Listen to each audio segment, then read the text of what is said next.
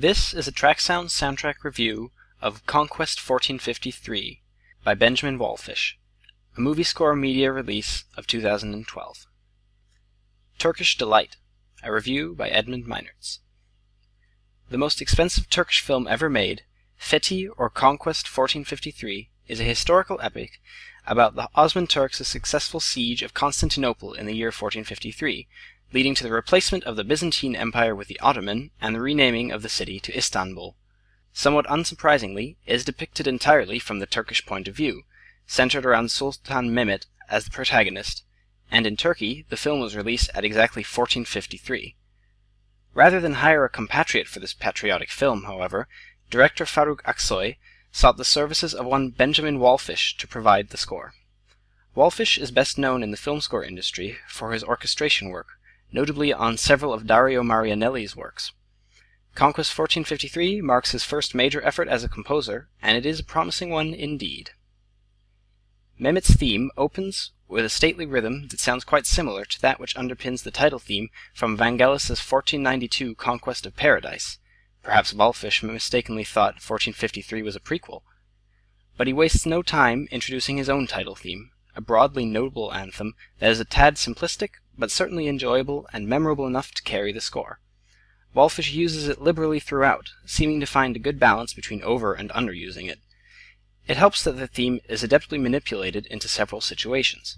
For example, in The Prophecy, it is translated into an ambiance of flowing fantasy, complete with fluttering flute accents, whereas in the last half-minute of The Attack, it is integrated nicely into the action. That action music, however, is the source of Conquest fourteen fifty-three's greatest flaw. No cue exemplifies the problem better than Duel. It starts out promisingly, with ripping brass and snare figures that aren't a million miles from Alan Silvestri territory, but at the twenty-seven second mark, heavy synthetic loops and electronic pulsing suddenly explode into the fray, instantly shattering any medieval ambiance the score had built up until that point, in a truly jarring moment. These blatantly anachronistic devices sound like they belong in a modern chase flick, certainly not a film set in fourteen fifty-three. Duel and Tunnel represent the worst of this out-of-place contemporary sound, but even the ferociously slapping acoustic percussion in the action sequences is placed so prominently in the mix that it sounds overly modern. Elsewhere, even subdued cues such as Journey and Easter include a subtle synthetic pulse. The use of electronics and loops in historically set films is, of course, hardly a new phenomenon in the world of film music. It has been argued that orchestral music is just as anachronistic in a medieval setting as electronic music, and that is certainly a valid point. But as recently with Javier Navarrete's Wrath of the Titans, one gets the impression that Wallfisch doesn't quite feel comfortable with the slapping loops, an indication perhaps that the director, and not the composer, wanted them there. Therefore, it isn't just the fact that they are anachronistic that makes these cues so troublesome here, they simply don't sound or feel natural. Their use is limited to a handful of action cues, but that only makes these appearances doubly awkward.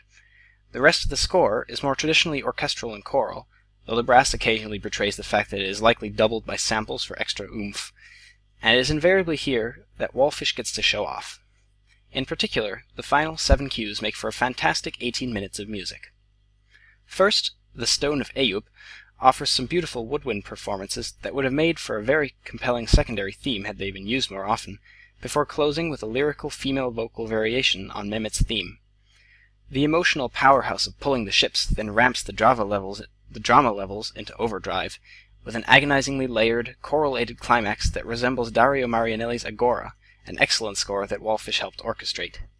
The stirring Leader of Men and Touching Goodbye then offer two compelling statements of Mehmet's theme and the underutilized love theme, respectively, the latter of which is sadly restricted to this cue and its sweeping introduction in Era and Hassan.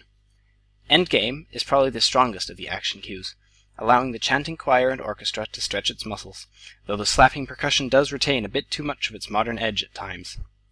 My Life for My Flag and A Child of Istanbul then close out the score with two more var variation, with two more variations on Mehmet's theme, the former bloated and victorious, and the latter more reflective. Ultimately, Conquest fourteen fifty-three is a good score, make no mistake about it. What makes it a potentially frustrating experience is that Wallfisch definitely had the talent and ingredients to make it a great one. Had the entire score been of the same quality as the final seven cues, this would have been one of the surprise triumphs of the year. Movie Score Media's uncharacteristically lengthy seventy-two minute album does Conquest fourteen fifty-three no favors, however, and the more percussively and electronically inclined action cues in the first two-thirds do drag it down somewhat.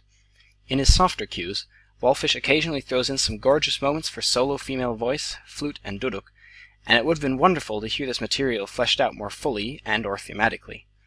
These lingering issues stop the score being as enjoyable as it could have been. It's still plenty enjoyable, however, and anybody looking for yet another clearly talented, up-and-coming composer to champion will find one in Benjamin Wallfisch. My final rating for Conquest fourteen fifty-three is a seven out of ten. This was Edmund Meinerts for tracksounds dot com.